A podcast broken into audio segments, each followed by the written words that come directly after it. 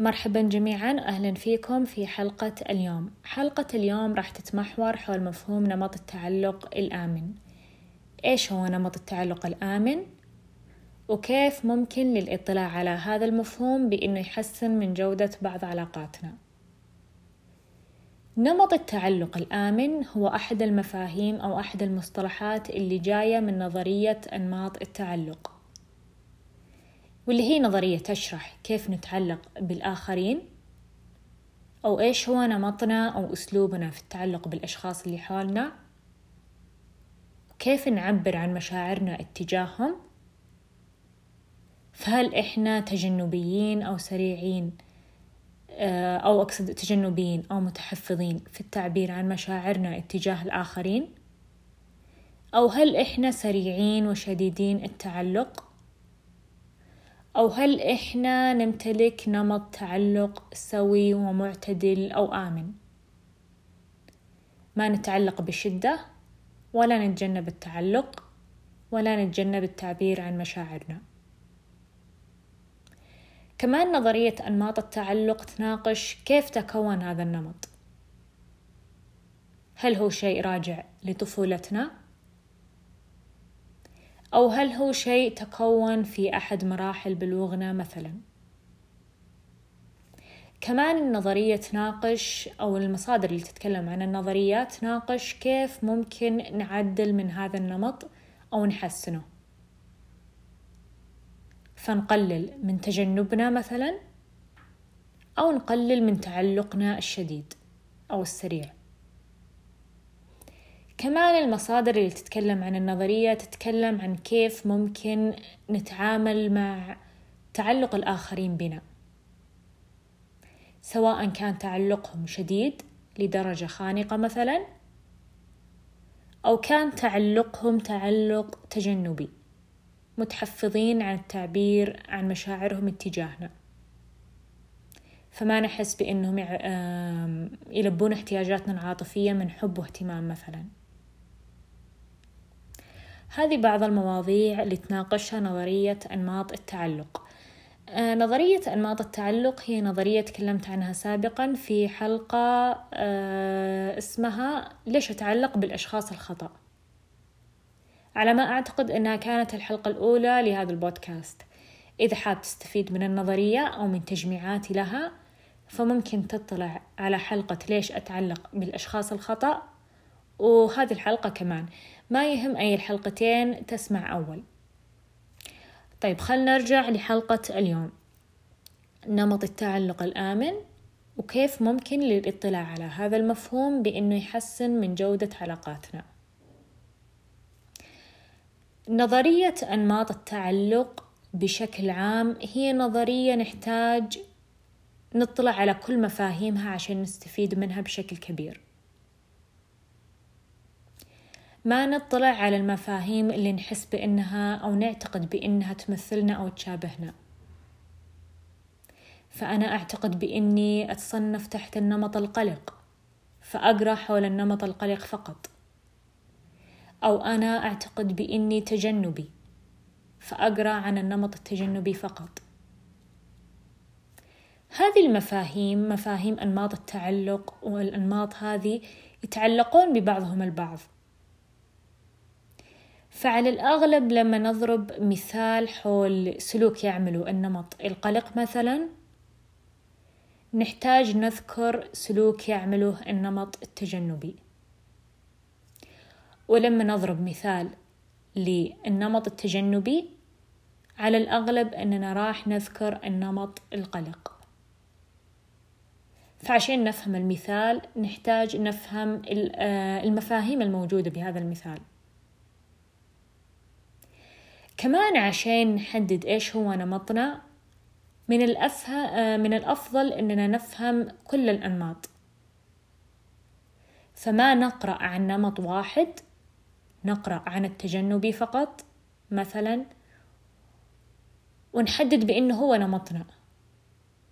هذا النمط يوصف كثير من السلوكيات اللي أنا أعملها أو هذا النمط يوصفني إلى درجة كبيرة.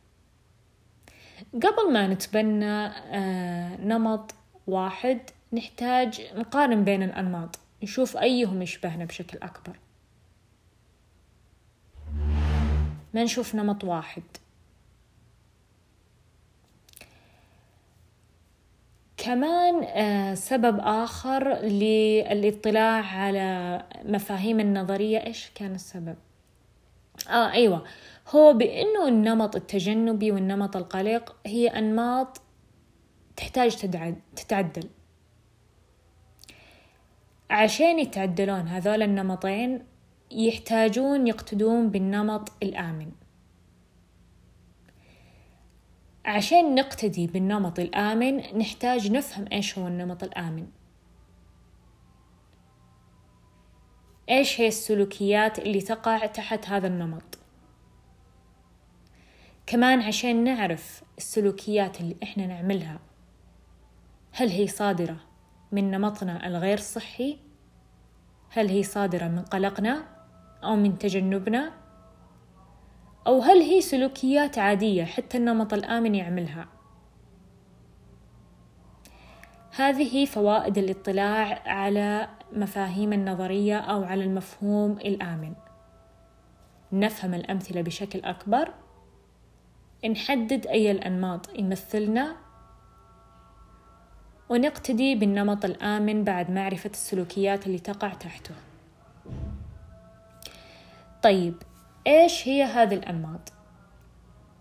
خلنا نذكر الأنماط بشكل مختصر بعدين نركز على النمط الآمن. أول نمط من أنماط التعلق هو نمط التعلق القلق. نمط التعلق القلق هو النمط السريع في التعلق والشديد في التعلق. يتعلق ببعض الأشخاص بسرعة وبشدة. يحب يعبر عن مشاعره أو يميل للتعبير عن مشاعره. مشاعر مثل الحب الاهتمام الاشتياق الغيرة وممكن يكون غيور في كثير من الأحيان.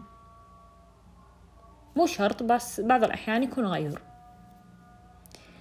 ممكن يغلب على تفكيره آه، التفكير حول أو يغلب على آه، باله يغلب على تفكيره آه، العلاقة. فيفكر حول علاقته بشكل كبير أو أيوة بشكل كبير. إلى درجة ممكن تؤثر على أحد مجالات حياته بشكل سلبي. فممكن يأثر هذا التفكير على دراسته أو على شغله أو على أي أي مجالات حياته.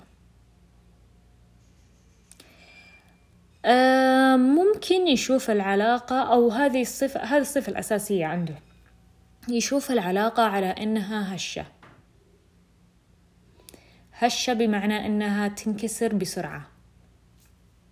تنكسر بسرعة بمعنى إنها آه، تخرب أو تنتهي بسرعة. أول ما يقترف خطأ يعتقد بأنه هذا الخطأ راح يخرب العلاقة أو ينهيها. نظرته للعلاقات على أنها هشة هو سبب قلقه وسبب وصفه بالنمط القلق. ثاني نمط من أنماط التعلق هو النمط التجنبي. النمط التجنبي هو نمط يظهر على أنه بارد. ما يحمل مشاعر شديدة أو عميقة اتجاه شريكه أو اتجاه الآخرين. ممكن يوصف نفسه بأنه معتمد على ذاته ما يحتاج الآخرين ما يحتاج بأنه الآخرين يعبر يعبرون عن حبهم اتجاهه وغيره. ممكن ينتقد الآخرين اللي يسعون للزواج أو للشراكة بشكل كبير. أو بشكل متكرر. فدائما ما يقترح هذه السالفة ويقارن نفسه بالآخرين اللي يسعون لشراكة أو لزواج. أنا مو مثل هذول الناس. أنا ما أحتاج الناس يعبرون لهم عن حبه آه، حبهم اتجاهي. أنا أحب نفسي وغيره. يتجنب هذه الصفة الأساسية فيه يتجنب الحميمية اللفظية والجسدية حتى مع الأشخاص اللي يحبهم. ثالث نمط من أنماط التعلق. آه على فكرة أنماط التعلق آه بعض الأحيان تختلف من مصدر لآخر. بعضهم يذكرون أنها خمس أنماط بعضهم ثلاثة وغيره. هذه الأنماط اللي راح أذكرها هي الأنماط الأساسية أو الأنماط المعتمدة من قبل أكثر المختصين. طيب. رابع نمط من أنماط التع... آه، أو ثالث نمط من أنماط التعلق هو النمط القلق التجنبي. يحمل صفات من النمط القلق ويحمل صفات من النمط التجنبي. رابع نمط من أنماط التعلق هو نمط التعلق الآمن. متفهم؟ ما يخشى الرفض من قبل الآخرين؟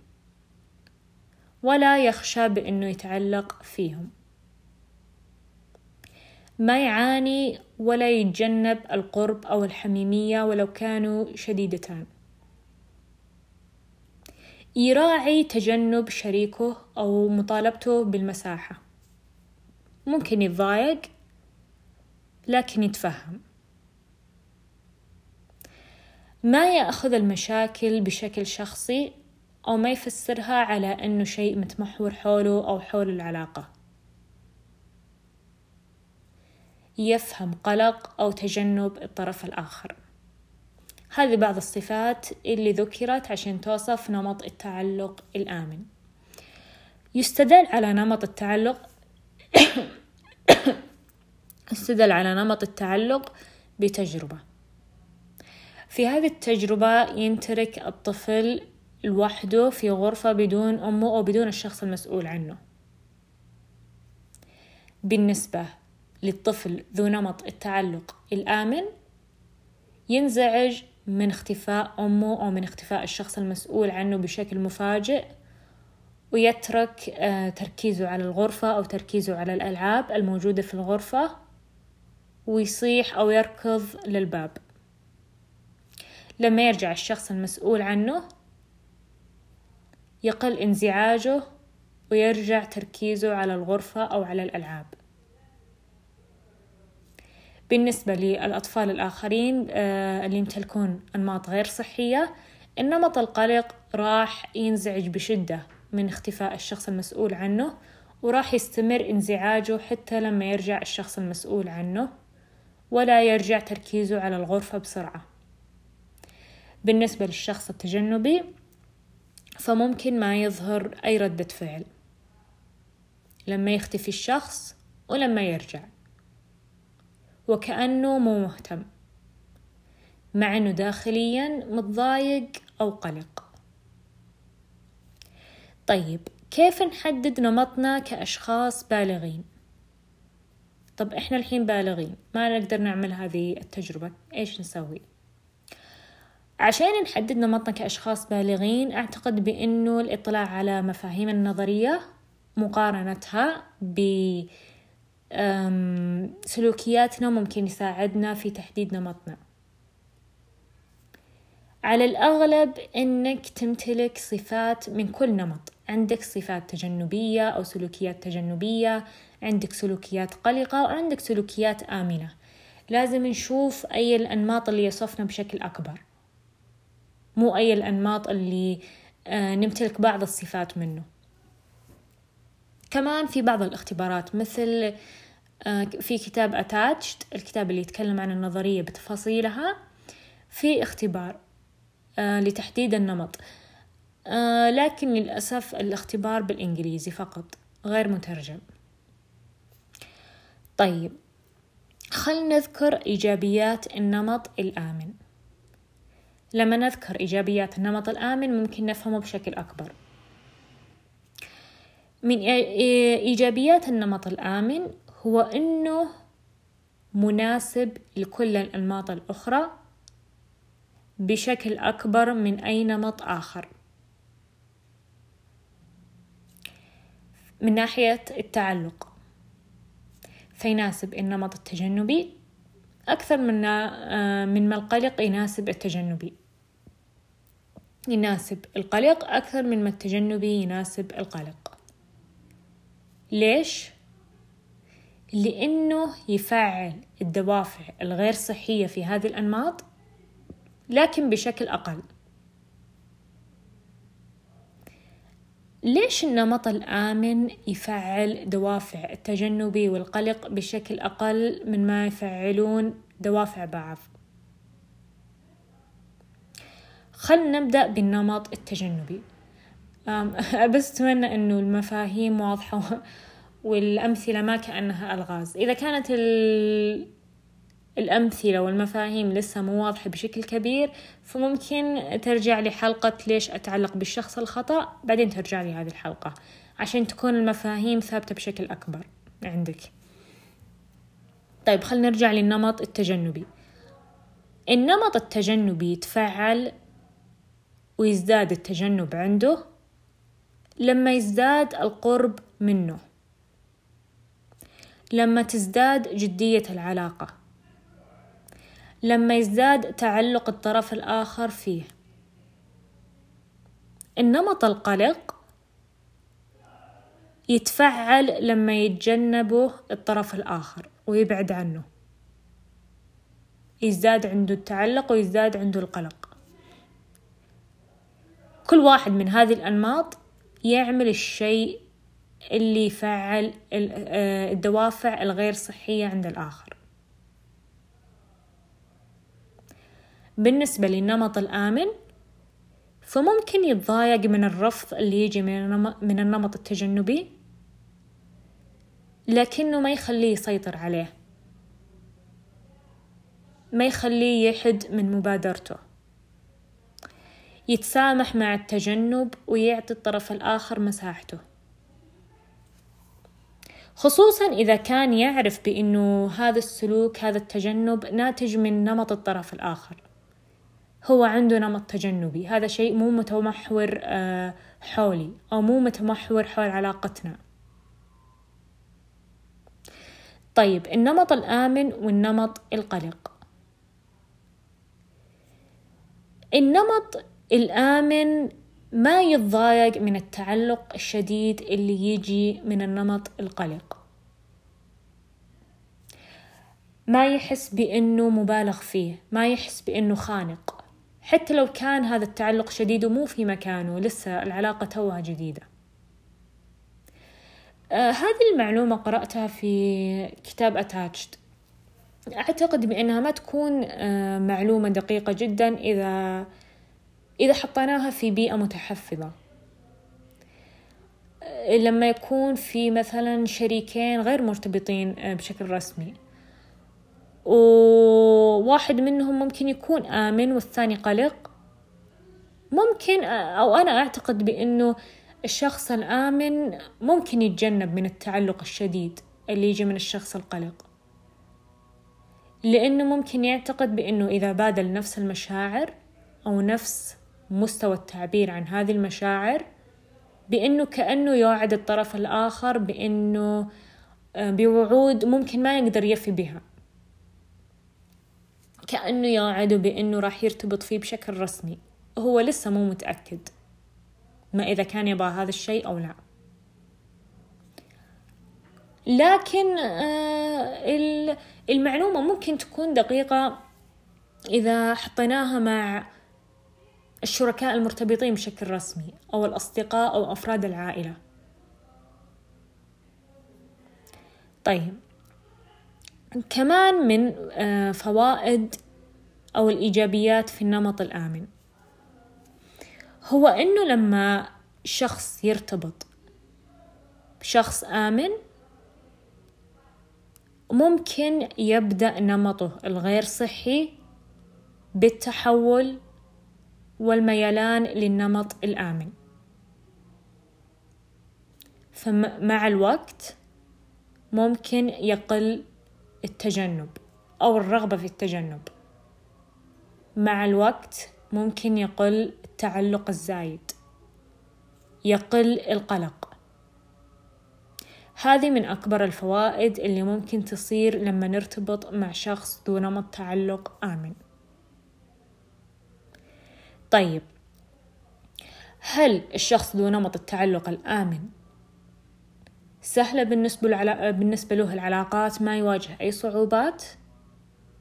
لا كمان الشخص ذو نمط التعلق الآمن يواجه بعض الصعوبات وبعض الصعوبات اللي ما ترتبط إلا بنمطه أو ترتبط بنمطه بشكل أساسي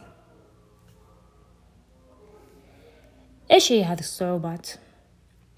أول صعوبة آه، يواجهها النمط الآمن هو إنه ينوصف بإنه ممل.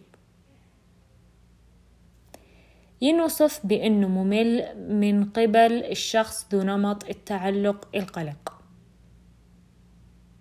هذه مشكلة دائما أقرأ عنها. دائما الشخص ذو نمط التعلق الآمن ينوصف بأنه ممل. آه ممكن هذا الشخص القلق يقابل شخص يحقق كل المعايير اللي يطالب فيها في شريكه المستقبلي. يشاركه المبادئ. شخص لطيف. لكن ما يحس بأنه الشخص المناسب. يحس أنه ممل. ما في شرارة. ما في اندماج. أو ممكن يقابل شخص يعتقد بأنه يحقق معايير الصديق المثالي. لكن في نفس الوقت يوصفه بأنه ممل. ليش الشخص القلق يوصف الأشخاص ذو نمط التعلق الآمن بأنهم مملين؟ لأنه الشخص القلق في كثير من الأحيان يلخبط بين القلق آه، أو الق... أيوة القلق اللي يحس فيه في بعض علاقاته وبين الحماس أو الشغف.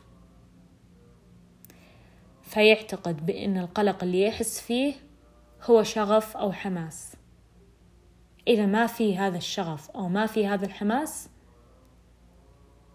فليش أكمل هذه العلاقة؟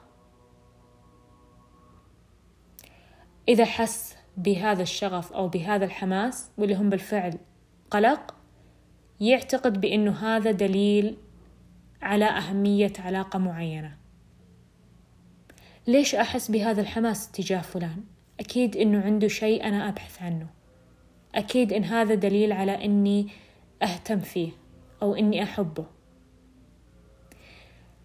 بينما هذه المشاعر ما هي إلا مشاعر ناتجة عن تجنب الطرف الآخر على الأغلب. ناتجة عن تفاعل نمطنا الغير صحي. الحماس والشغف هي مشاعر تظل ممكن نحس مشاعر ممكن نحس فيها مع الشخص ذو نمط التعلق الآمن. لكن نحتاج وقت. نحتاج نكون علاقة مع هذا الشخص عشان نحس بهذه المشاعر. وتكون مشاعر ناتجة من معرفتنا لهذا الشخص من اهتمامنا لهذا الشخص. ما هي مشاعر متكونة من تجنب الطرف الآخر لنا؟ طيب ثاني صعوبة ممكن يواجهها الشخص ذو نمط التعلق الآمن. هو أنه نمطه ممكن يتغير.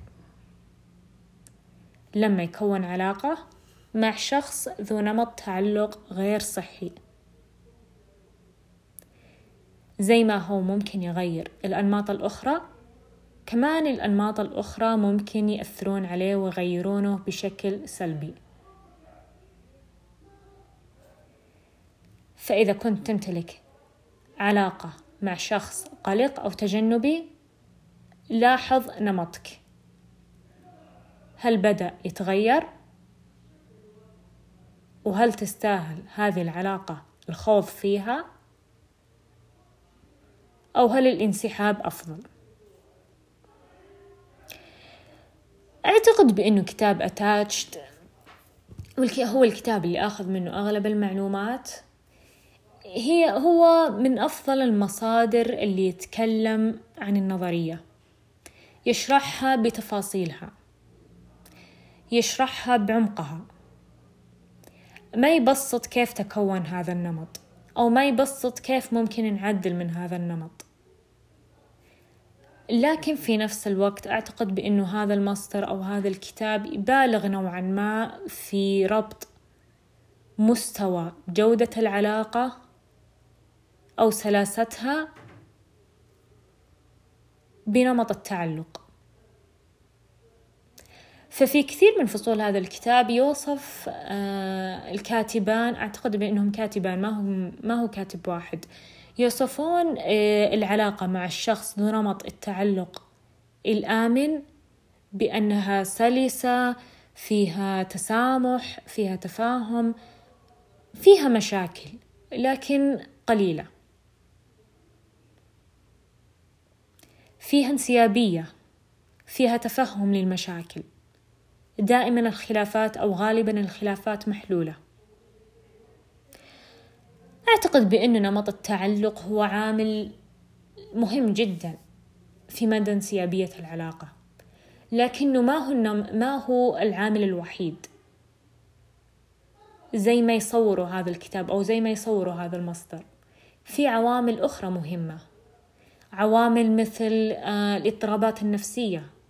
وكيف الشخص ممكن يتصرف لما يصاب باضطراب معين. عوامل مثل المبادئ واختلافها أو تشابهها بين الطرفين. عوامل مثل آه، مشاكل الغضب أو القدرة على السيطرة على الغضب. عوامل مثل آه، فهم الطرفين للغات الحب الخمس أو كيف يعبرون عن مشاعرهم اتجاه بعض. عوامل كمان مثل آه، النضج العاطفي الذكاء العاطفي القدرة على التعاطف. آه هذه بعض العوامل اللي ما تذكر في الكتاب. ما تذكر على أنها عوامل تلعب في مدى انسيابية العلاقة. عشان كذا لازم أو من الأفضل أننا ناخذ أنماط التعلق أو نظرية أنماط التعلق كأحد العوامل الأساسية والمهمة في مدى جودة العلاقة. لا كالعامل الوحيد. بس شكرا لك لحسن استماعك.